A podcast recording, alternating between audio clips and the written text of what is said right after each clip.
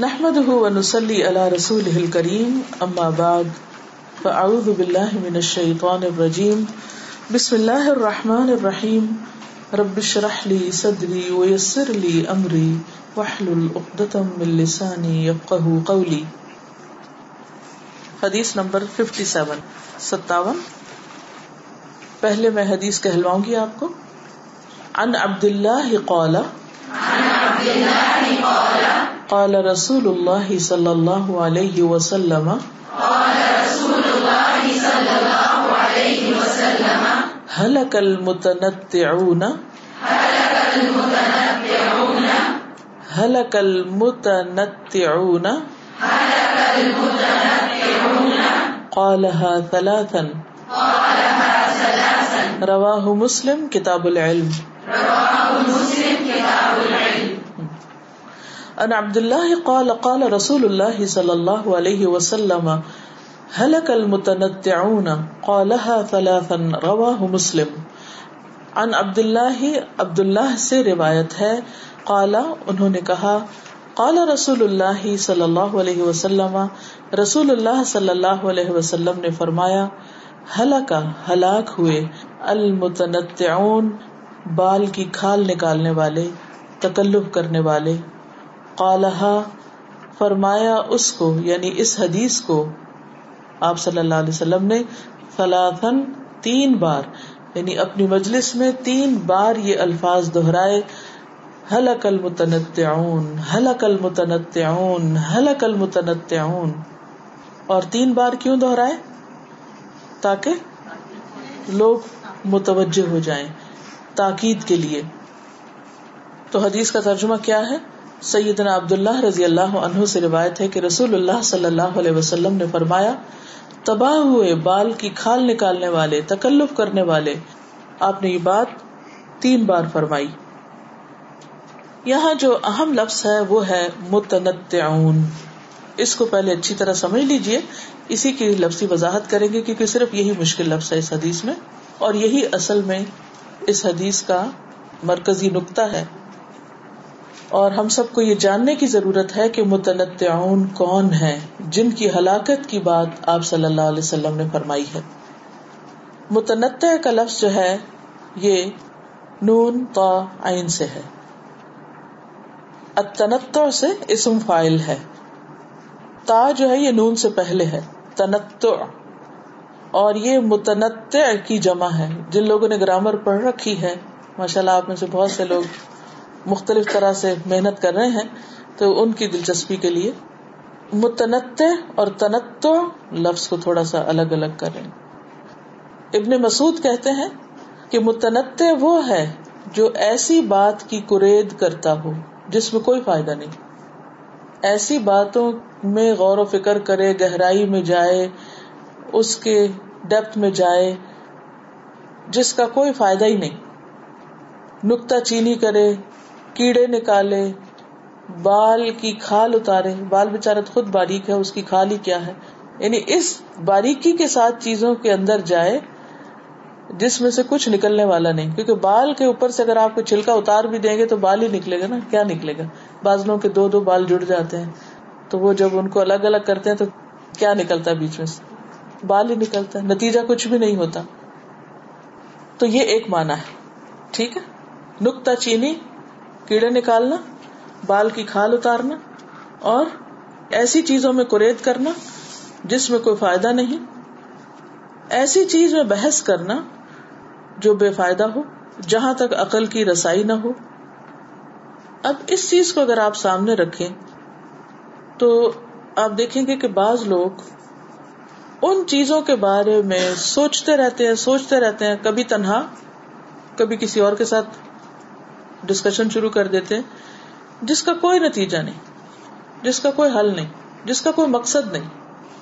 M لیس without any objective بیکار چیزیں کرنا بیکار باتیں کرنا اور بیکار غور و فکر کرنا توہم کا شکار ہونا۔ ایسا شخص ہلاک کیوں ہوگا؟ اس کی ہلاکت کی وجہ کیا ہے؟ شابش۔ کیونکہ وہ ایک بے فائدہ کام میں مشغول ہے۔ اپنا وقت ضائع کر رہا ہے، اپنی زندگی برباد کر رہا ہے۔ اگر وہ اکیلے میں ایسا کر رہا ہے، تو اپنے آپ کو برباد کر رہا ہے۔ اور اگر وہ کسی اور کو ساتھ انوالو کیے ہوئے ہے، تو وہ دراصل ایک نہیں، دو زندگیوں کو ہلاک کر رہا ہے۔ اور اپنے ساتھ اوروں کو بھی ہلاکت میں لے کے ڈوب رہا ہے۔ جیسے ایک ڈوبتا شخص ہوتا ہے نا، وہ کسی اور کو پکڑ لے تو اس کو بھی ساتھ ڈبو دیتا ہے۔ اگر پہلے کو بھی تیرنا نہیں آتا، دوسرے کو بھی نہیں آتا، تو دونوں لے ڈوبیں گے ایک دوسرے کو۔ اس سے اس لیے بھی روکا گیا ہے کہ بعض اوقات ایسا کرنے سے ایک خاص قسم کی وہمی طبیعت یا ایک ایسی شخصیت، یا ایک ایسا مزاج انسان کا ڈیولپ ہو جاتا ہے ایسا مزاج سامنے آتا ہے جو دوسروں پہ بہت گراہ گزرتا ہے۔ غور کیجیے کہ اگر زندگی میں آپ کی ملاقات کسی ایسے شخص سے ہوئی ہو کہ جو نمبر ایک، بیکار باتوں میں غور و فکر کر رہا ہو غیر ضروری لایانی قسم کی، یا پھر ایسی کھود کرید میں لگا ہوا کہ جس سے اس کا کوئی مطلب ہی نہیں۔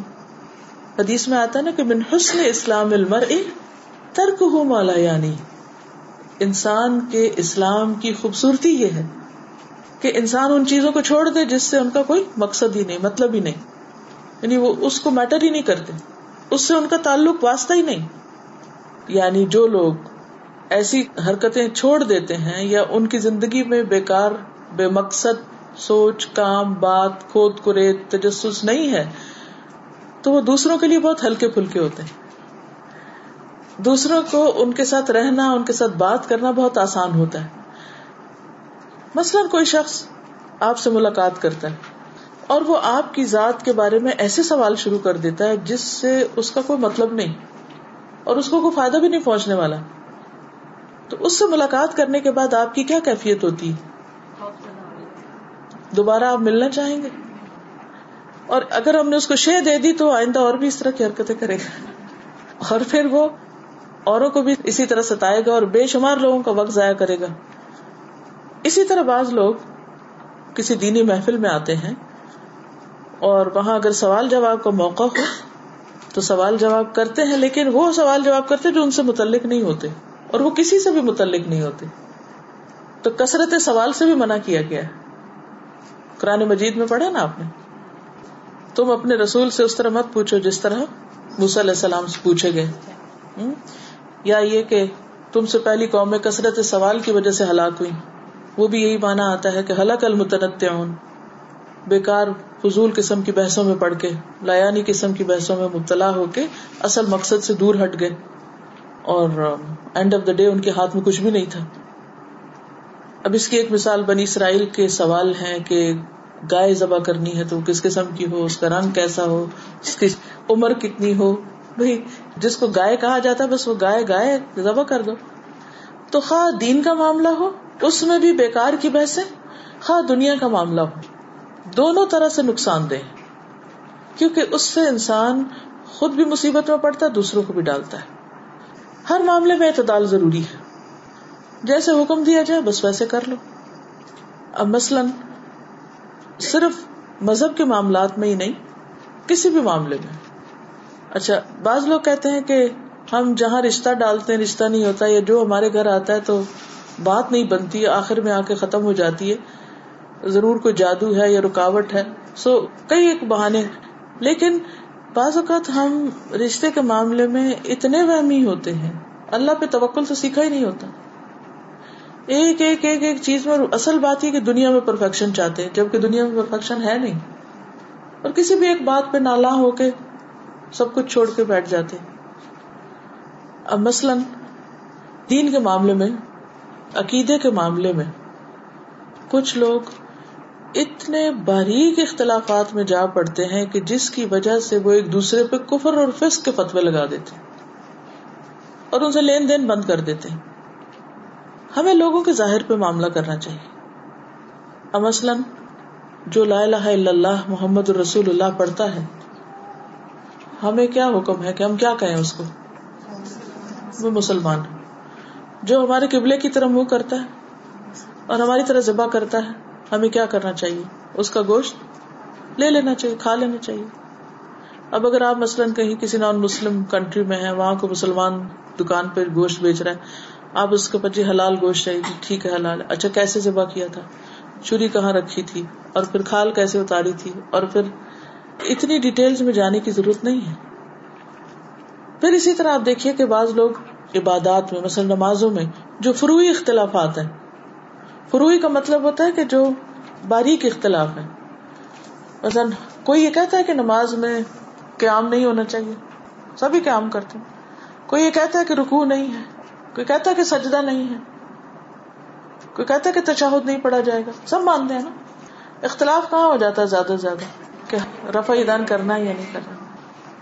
اسی طرح قرآد کے معاملے میں۔ کوئی بلب لین پڑتا ہے، کوئی غول لین کہہ دیتا ہے، کوئی تھوڑا اوپر، کوئی نیچے، ہلکی پھلکی آوازوں کا فرق ہو جاتا ہے۔ کیا اس بنا پر مسجدیں الگ کی جا سکتی؟ نہیں کی جا سکتی۔ لیکن کی ہوئی ہے نا لوگوں نے؟ فلاں مسجد میں نہیں جانا، وہ آمین اونچی پڑتے ہیں۔ اس لیے ہم اس مسجد میں نہیں جاتے۔ وہ رفائی دین کرتے ہیں، وہ وہاں بھی ہیں۔ وہ فلاں ایسا کرتا ہے ایسا کرتا یہ دراصل کیا ہے؟ بے جا کی بحثیں ہیں نا۔ بھائی ایز لانگ ایز وہ نماز پڑھ رہے ہیں تو تم بھی جا کے پیچھے کھڑے ہو جاؤ۔ لیکن اس کا نتیجہ پھر کیا ہوتا ہے؟ واٹس اینڈ ریزلٹ آپ اس میں پھٹے ہوئے ہیں اور بنیاد دین بنا ہوا۔ کل حزب بما لدیہم فرحون۔ ہر گروہ جو اس کے پاس ہے اس پہ خوش ہے کہ ہم زیادہ اچھے کام کر رہے ہیں۔ اچھا اسی طرح جیسے معاملات ہیں، ان میں بعض اوقات رخصت کا جو معاملہ ہے اس کو اختیار نہیں کرنے دیتے اور ہر معاملے میں عظیمت کی راہ اختیار کرنے کو کہتے ہیں۔ اور اس میں ویسے کرتے مثلاً، مسافر کی حد کیا ہے؟ مسافر کس کو کہتے ہیں؟ جو اپنے گھر کو چھوڑ کر کسی دوسرے شہر یا ملک یا وطن چلا جائے۔ کتنے دن تک وہ مسافر ہوگا؟ اختلاف ہے نا؟ پھر اسی طرح یہ ہے کہ دو نمازیں جمع کی جا سکتی ہیں نہیں؟ اس میں بھی اختلاف ہے نا؟ ایک حدیث میں آتا ہے کہ اللہ تعالیٰ جس طرح عظیمت کو پسند کرتا ہے، اسی طرح رخصت کو بھی پسند کرتا ہے کہ تم اللہ کی رخصتوں کو قبول کرو۔ اب ایک شخص سفر کی حالت میں ہے اور وہ اس لیے نہیں کسر پڑ رہا کہ لو، میں کیا کر رہا ہوں؟ میں تو فارغ ہی ہوں، اس لیے میں پوری پڑھ لوں۔ نہیں، اس وقت تمہارا کسر پڑھنا تقوا کے زیادہ قریب ہے، اللہ کو زیادہ پسند ہے۔ پھر اسی طرح نہیں، ہم تو چار دن والی بات کو زیادہ صحیح سمجھتے ہیں، تو کوئی کہتا ہے ہم دو ہفتے، تو کوئی کہتا ہے ہم انیس دن، تو کوئی کہتا ہے نہیں، بعض صحابہ نے جتنا عرصہ بھی سفر میں گزارا، وہ سارا ہی اس میں شامل ہو گیا۔ اب اس میں دین کی وسط سامنے آتی ہے، نہ کہ بےکار کی بحثیں کر کے، ایک دوسرے کو کاٹ کے اور ایک دوسرے کے دل جو ہے ان کو چھوٹا کر کے اور اپنے آپ کو زیادہ متقی پرہیزگار سمجھ کے اور دوسرے کو تقوا سے دور سمجھ کے کاٹ دیا جائے، تو اس سے نتیجہ کیا ہوگا؟ باقی معاملات میں بھی خرابی شروع ہو جائے گی۔ تو دین کو بنیاد نہ بناؤ فروئی اختلافات کو اصل پہ مت لے جاؤ۔ دیکھو کہ اگر کوئی اصولوں کی پابندی کر رہا ہے، توحید پر ہے، نماز پڑھتا ہے زکات دیتا ہے، تو چھوٹی چھوٹی باتوں کی وجہ سے ایک دوسرے کو برا بھلا مت کہو۔ تو حل عقل متنط ٹھیک ہے؟ اب اس کا نتیجہ کیا ہے؟ کہ دینی اور دنیاوی امور میں انسان سختی کی روش پہ چل پڑتا ہے۔ جب وہ بہت باریکیوں میں جاتا ہے نا، تو سختی کی روش پہ چل پڑتا ہے۔ تو اب کیا ہوتا ہے کہ جو شخص سختی کی روش پہ چلے گا، اللہ اس کے ساتھ سختی کرے گا۔ دوسرا معنی متنط کا کیا ہے؟ ہلاک ہوئے، تکلف کرنے والے یس تکلف کرنے والے۔ یعنی جو نیچرل وے میں بہیو نہیں کرتے ٹھیک ہے؟ اب آپ کو سمجھ آئے کہ پچھلی حدیث سے اس کا لنک کیا ہے؟ صدق کیا ہے؟ سچائی کیا ہے؟ بی وٹ یو آر اور تنتو کیا ہے؟ کہ اب کچھ اور بن کے دکھانا۔ تکلفن باتوں میں تکلف قرآت میں تکلف۔ ہر چیز کے اندر ایک عجیب انوکھا فن پیدا کرنے کی کوشش کرنا۔ تو حلق المتنتعون میں جہاں بیکار بحثیں اور باتیں آتی ہیں، وہاں تکلف کرنا بھی آتا ہے مانا، اور اس میں نہایا میں آتا ہے کہ اس سے مراد وہ لوگ ہیں جو کلام میں غلوف کرنے والے ہیں۔ ایکسٹریمسٹ گلا پھاڑ پھاڑ کے بولنے والے ہیں۔ متنطعون کون ہے کہ جب بات کرتے ہیں تو کیسے؟ گلا پھاڑ پھاڑ کے بولتے ہیں۔ اب ہر ایک کی ایک پچ اور ایک ٹون ہوتی ہے نا بات کرنے کی۔ بس عام روزمرہ زندگی میں تو آپ کسی طرح بات کریں، اور جب آپ اسٹیج پر آئے تو آپ ایک ایسے شور ہنگامہ برپا کر دیں کہ جیسے کچھ اور ہی نظر آئے تو بی نیچرل جب آپ نیچرل ہوں گے تو اس سے آپ کی بات زیادہ آسانی سے سمجھ آئے گی۔ نبی صلی اللہ علیہ وسلم جب خطبہ دیتے تھے تو اس وقت سب کو پتا تھا یہ خطبہ ہے۔ خطبے کا انداز اور ہوتا ہے، جیسے عید کی نماز میں خطبہ ہے یا پھر جمعے کے دن، وہ ایک اور اسٹائل ہے، یا کسی خاص موقع پہ کوئی جنگ کی تیاری ہو رہی ہے۔ دیٹ از ڈفرنٹ سب کو پتا ہے کہ یہ خطبہ ہے۔ لیکن عام طور پر جب تعلیم دیتے تھے تو آپ کی تعلیم کا انداز کیا ہوتا تھا؟ وہی انداز جو آپ عام روزمرہ زندگی میں بات کر رہے ہوتے تھے۔ کیا جتنی بھی احادیث آپ کی ہمیں ملتی ہیں، یہ ساری کسی ایک بہت فارمل سیٹ اپ میں بتائی ہوئی ہیں؟ کہاں کہاں سنی ہے لوگوں نے؟ حدیث کس کو کہتے ہیں؟ بات کو۔ یہ آپ صلی اللہ علیہ وسلم کی باتیں ہیں۔ اور بہت ہی نیچرل وے میں کی ہوئی باتیں۔ تو بی نیچرل حلق المتنت گلا پھاڑ کے بات کرنے سے کوئی زیادہ اچھی بات نہیں ہوتی۔ پھر ایک اور یہ ہے کہ فیل یا قول کے ہر تکلف کے لیے استعمال ہونے لگا۔ یعنی صرف قولی تکلف نہیں بلکہ فیلی بھی۔ پھر آکولی کہتے ہیں کہ اسی مذمت میں وہ کلام بھی شامل ہے، جس میں اس کے لفظوں پر اکتفا کرنا مقصود ہو اور مانا لفظوں کے تابے نہ آتا ہو۔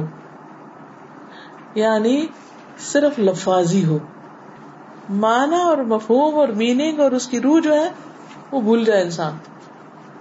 سارا فوکس کس پہ ہو؟ پر تکلف گفتگو کیا ہوتی ہے؟ کوئی مثال دیجیے نا۔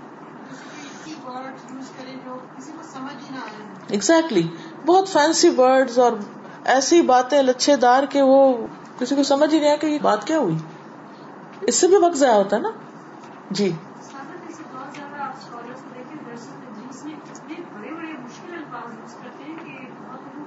دوسروں کو سمجھ ہی نہیں آتی۔ اب وہ اس کا لیول کیا اس کا کیا ہے؟ مقصد نہیں پورا ہوا نا؟ تو ہمارا دین ہمیں یہ نہیں چاہتا کہ ہم کوئی ایسا فضول کام کریں کہ جس کے بعد ہاتھ میں کچھ بھی نہ آئے۔ آپ وہاں سے اٹھے تو آپ کہ کیا حاصل ہوا؟ کیا کر کے آئے؟ کیا پایا؟ نتنگ کوئی سینس آف اچیومنٹ نہیں ہوتی۔ پھر آپ دیکھیے کہ اپنی طبیعت اور مزاج کے خلاف ایسی باتیں کرنا کہ جو آپ کی باتیں نہیں ہیں۔ ٹھیک ہے نا؟ یعنی طبیعت اور مزاج کے خلاف باتیں کرنا۔ کیسے اس کو سمجھیں گے؟ کیسے ایکسپلین کریں گے؟ جی؟ ڈسگائز کرنا ہاں۔ ایسا ہوتا ہے کہ بہت معمولی سی کوئی بات بچوں کو ہم اپنے کوئی نصیحت ہی کر رہے ہوتے ہیں تو اس میں اکثر ایسی باتیں بھی ہم لوگ کہتے ہیں کہ تھوڑی دیر بعد وہ کہتے ہیں کہ ہمیں بات ہی سمجھ آئی آپ کیا سمجھانا چاہیے بالکل۔ سارا فوکس ہمارا اپنے اس وقت ہوتا ہے نا کیونکہ ہم تکلف کر رہے ہیں۔ اگر ہم تکلف چھوڑ دیں تو ہم نیچرل ہوں گے تو ہم کو اپنے اوپر اس وقت نہیں محنت کرنی پڑے گی۔ ہم دوسرے کو زیادہ امپورٹینس دیں گے توجہ دیں گے اس کی بات سنیں گے سمجھیں گے اس کے فائدے کی بات کریں گے۔ جب تکلف میں ہم پڑھتے ہیں نا، تو ہمارا فوکس شفٹ ہو جاتا ہے۔ کس پہ ہو جاتا ہے؟ سر اپنی ذات پہ ہو جاتا ہے اور دوسرے کو بھول جاتے ہیں۔ سیوتی نے صحیح مسلم کی شرح میں لکھا ہے کہ یہ وہ ہیں جو تکلف اور غلوب کرنے والے ہیں اور اپنے اقوال اور افعال میں حدود پھلانگنے والے ہیں۔ حدوں سے باہر نکلنے والے ایکسٹریم تشدد اور حد سے بڑھنے والے۔ بغوی کہتے ہیں متنط وہ شخص ہے جو کلام یعنی باتوں میں تکلف کرنے والا ہے، حلق کی گہرائی سے بولنے والا ہے۔ حلق کی گہرائی سے بولنے والا، کیا مطلب؟ یعنی عام طور پہ بات کریں تو آپ ایک طرح بولیں، لیکن جب آپ تسن اور بناوٹ میں آئے تو آپ آئین اور خا اور ہا بالکل ان نیچرل ہو جائے بھائی، آپ کو کیا ہو گیا؟ اچھا وہ کتنا چپتا ہے وہ اسٹائل پھر؟ نہیں؟ یا تو اگر اتنا ہی آپ نے گہرائی سے بولنا، ہر وقت بولا کرے پھر۔ پھر اس کو اپنے اسٹائل کا حصہ بنا لیں۔ کیونکہ ہوتا کیا، عام طور پہ ہم غلط سلط بولے چلے جاتے ہیں۔ اور جب ہم نے کہیں بن کے دکھانا ہوتا تو وہاں ہم گوٹ گوٹ کے بولنے لگتے ہیں اور گلے کے حلق کے اندر سے بولنے لگتے ہیں۔ اس سے کیا ہوتا ہے، ہم ان نیچرل ہو جاتے ہیں اور وہ ہماری ایک ڈبل پرسنالٹی بن جاتی ٹھیک ہے موسٹ آف دا ٹائم ہم دیکھتے ہیں آج کل تو کافی کامن ہے جیسے کوئی بھی گیٹ ٹوگیدر میں بیٹھے ہوئے کوئی ڈسکشن ہو رہا ہے تو ہمیں اگر وہ ٹاپک پہ معلوم بھی نہیں ہوتا ہے ہم ایسا بتاتے ہیں کہ وی نو سو مچ اباؤٹ اٹ کہ we are experts in it exactly بہت اچھی بات آپ نے کی. ویری گڈ دیکھیں یہ بالکل انہوں نے صحیح بات کی کہ عام طور پر ہمیں کسی خاص معاملے میں پتہ نہیں ہوتا معلومات نہیں ہوتی۔ لیکن جب ہم کسی گیدرنگ میں ہوتے ہیں کسی محفل میں ہوتے ہیں تو وہاں ہم اپنا امپریشن ڈالنے کے لیے ہم اس طرح کی باتیں شروع کر دیتے ہیں یہ ایسے بہیو کرنے لگتے ہیں کہ دوسرے یہ سمجھے کہ جیسے وی نو ایوری تھنگ اور ہم سب سے اچھے ہیں یہاں۔ تو یہ بھی اب آپ اپنے اس سے بن کے دکھا رہے ہیں، تکلف کر رہے ہیں۔ تو یہ بھی جھوٹ ہی کی ایک قسم نہیں ہو جاتی۔ آپ ہے ہی نہیں ہے آپ امپریشن کچھ اور کریٹ کر رہے ہیں۔ اگر آپ کو ایک بات نہیں پتا، تو بجائے اس کے غلط بات کریں، آپ آرام سے کہہ سکتے ہیں، اصل میں اس کو جانتی نہیں، مجھے پتا نہیں۔ کتنا سکھ ہے اس میں۔ کتنا سکھ ہے۔ اب وہ دوسرا ناراض بھی ہوگا آپ سے۔ لو میرے سوال کا جواب نہیں دیا اس نے۔ تو کیا ہوا؟ مجھے پتا ہی نہیں ہے۔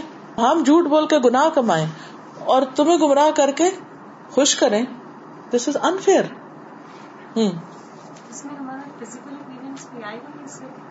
physical appearance good question physical appearance میں نیچرل ہونا از فائن اتفاق کی بات ہے۔ آج صبح بالکل آنے سے چند سیکنڈ پہلے میں کچھ دیکھ رہی تھی۔ تو میرا بیٹا کہتے کہ میں آپ کو دکھاتا ہوں کہ کتنی فیک ہے یہ ورلڈ کتنی ان ریئلسٹک اور فیک ہے۔ کہنے کہ یہ دیکھے میں نے یہ ویڈیو اس وقت دیکھی تھی جب چار پانچ ہزار ویو تھے اور اب ملینز ہو گئے کہ لوگ اس کو اتنا کثرت سے دیکھ رہے ہیں۔ اس میں بل بورڈ کیسے بناتے ہیں؟ جو بڑی بڑی خواتین کی تصویریں آتی ہیں، اتنی حسین و جمیل۔ وہ بنتی کیسے ہیں؟ یعنی سارا کمپیوٹر کا کمال ہے کہ اس میں ایسے پروگرامس ہیں کہ جو اس کے شکل کو کچھ سے کچھ بنا دیتے شیطان نے کہا تھا نا کہ میں ان کو حکم دوں گا، پھر یہ اللہ کی خلق کو بدل دیں گے۔ اس میں باقاعدہ کمپیوٹر میں وہ دکھاتے کہ کس طرح یہ جگہ اوپر اٹھا رہے ہیں، بالوں کو کس طرح بنا رہے ہیں اور کس طرح شکل کے جو داغ دبے اور وہ سب کس طرح مٹائے جا رہے ہیں۔ اور شکل کچھ تھی اور کچھ سے کچھ بنا دی۔ ٹوٹلی ڈفرنٹ اور پھر اس کے نیچے کسی نے کامنٹ لکھا ہوا تھا کہ کس طرح ہم نے بیوٹی کا کانسیپٹ ڈسٹارٹ کر دیا ہے۔ اب جب لوگ اس unrealistic superficial fake beauty کے پیچھے جاتے ہیں، تو وہ تو دنیا میں ہے ہی نہیں پھر اس طرح کی۔ آپ کو عام خواتین کے اندر تو وہ ملے گا ہی نہیں وہ۔ تو پھر جب آپ کو ملے گا ہی نہیں، تو آپ کی سیٹسفیکشن کہاں ہوگی؟ خصوصاً مردوں کے لیے۔ تسلی نہیں ہوگی۔ اپنی بیوی کے اندر یا دنیا میں آپ رشتہ بھی تلاش کرنے جا رہے ہیں، آپ وہ تلاش کر رہے ہیں جو ہے ہی کوئی نہیں۔ وہ جو وہاں ہے بورڈ کے اوپر، اس کو آپ نیچے ڈھونڈ رہے ہیں زمین پر، ہے کوئی نہیں۔ تو یہ سب کچھ کیا کیا آپ نے؟ تکلف تسنو ان نیچرل اور صرف ان نیچرل نہیں تو کرائم ہے میرے نزدیک، کہ آپ نے اللہ کی خلق کو اس حد تک بدل دیا۔ اسی طرح آپ دیکھیے کہ جب لوگ شادی کے موقع پر، ٹھیک ہے، سجنا، بننا، خوبصورتی اختیار کرنا، اور اس میں ایک اچھا پن پیدا کرنا، اس میں کوئی حرج نہیں۔ ان اللہ جمیل یحب الجمال۔ لیکن جہاں آپ کا دل بتائے کہ میری شکل تبدیل ہونے لگی ہے دس از ٹوٹلی ان نیچرل کہ اب وہ ہے ہی نہیں، بالوں میں بال جوڑنا منع ہے نا؟ لانت کی گئی ایسی عورت پر جو بالوں کے ساتھ بال جوڑے، یا اسی طرح کچھ اور چیزیں بھی اس میں شامل ہو جاتی۔ تو وہ سب وہ ہے جس میں انسان کا اصل حال ہولیا بالکل تبدیل ہو جاتا ہے۔ پھر چونکہ اس میں بہت بڑے پیسے بھی انوالو ہوتے ہیں، تو پچھلے دنوں مجھے کسی نے بتایا کہ کوئی فتوا یہ دے رہا تھا کیونکہ ہزاروں ڈالر لگتے ہیں یہ سب کچھ کرنے میں، تو اس لیے اگر نماز پڑھنی ہے تو پھر تیمم کر لیا جائے۔ کیونکہ ظاہر دھوئیں گے وزو کریں گے۔ عام طور پہ شادیاں آپ دیکھیں جب ہوتی ہیں تو یا تو عشاء کے بعد کوئی تیار ہو تو پھر اور بات ہے۔ ورنہ اگر دن کو کوئی تیار ہو تو ساری نمازیں باقی کیسے پڑے گا؟ اتنا وزو اگر کسی کا کام رہتا ہے تو ٹھیک ہے، لیکن عام طور پر پھر اور بھی کئی چیزیں۔ تو ہلاک المتنت ہوں ایسے تکلف کرنے والے پھر ہلاکت میں پڑ گئے۔ ہلاکت کئی وے سے ہے۔ صرف یہ نہیں کہ نماز ضائع ہوئی۔ یہ دیکھیے کہ کتنا مال ضائع ہوا، کتنا وقت ضائع ہوا، کتنے لوگوں کے حقوق ضائع ہوئے۔ حقوق کس طرح ضائع ہوتے ہیں؟ مثلاً آپ نے رات نو بجے کسی شادی میں جانا ہے۔ آپ چھ بجے پارلر میں جا کے بیٹھ گئے آپ کے بچے کہاں ہیں؟ وہ کیا کر رہے ہیں؟